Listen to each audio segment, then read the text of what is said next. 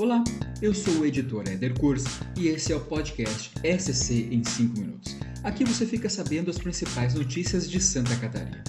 Vamos aos destaques desta quarta-feira, 16 de março de 2022. Começamos com a tragédia que envolveu um caminhão com soldados do Exército em Blumenau na manhã desta quarta. O veículo caiu de uma ribanceira de 20 metros no bairro Progresso.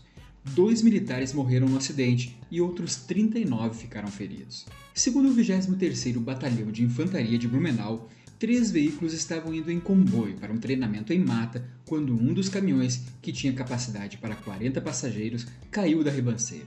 Além das duas mortes já confirmadas pelas autoridades, outras duas pessoas estariam em estado grave e foram encaminhadas para hospitais.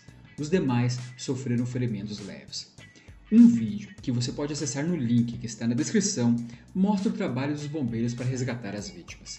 Como o local é de difícil acesso, as equipes tiveram que estabilizar o caminhão, trabalho que durou cerca de 4 horas, para aí sim conseguir remover o veículo. Já aqui na região da capital, a SC 405 bateu recorde nesta quarta, quando completou 1.075 dias sem registro de mortes em acidentes.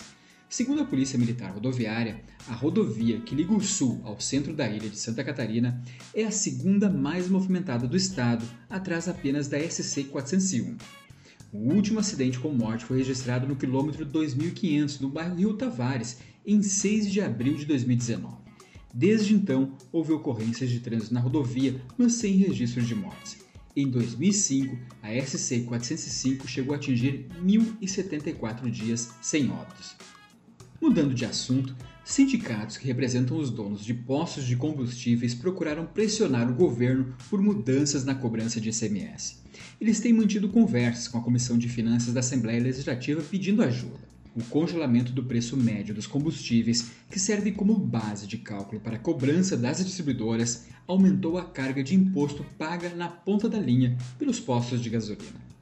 A colunista Dagmares Paus traz a informação de que o débito é considerado impagável pelo setor e pode interferir nos já elevados preços praticados aqui no estado.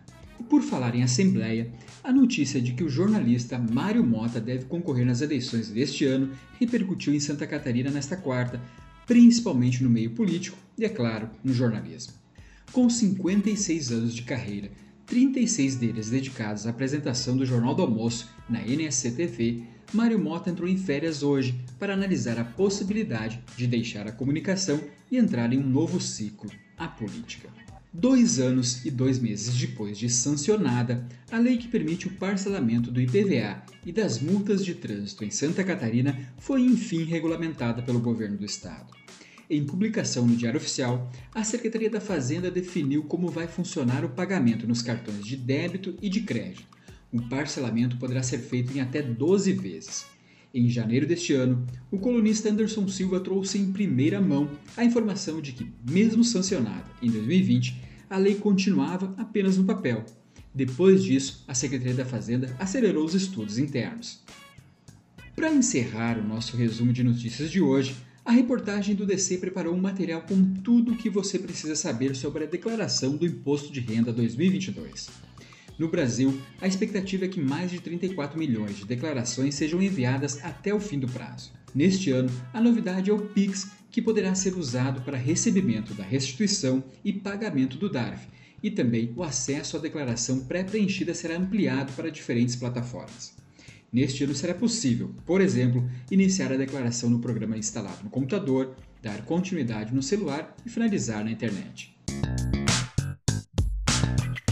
Esse foi o SC em 5 minutos, o podcast do NC Total, publicado de segunda a sexta.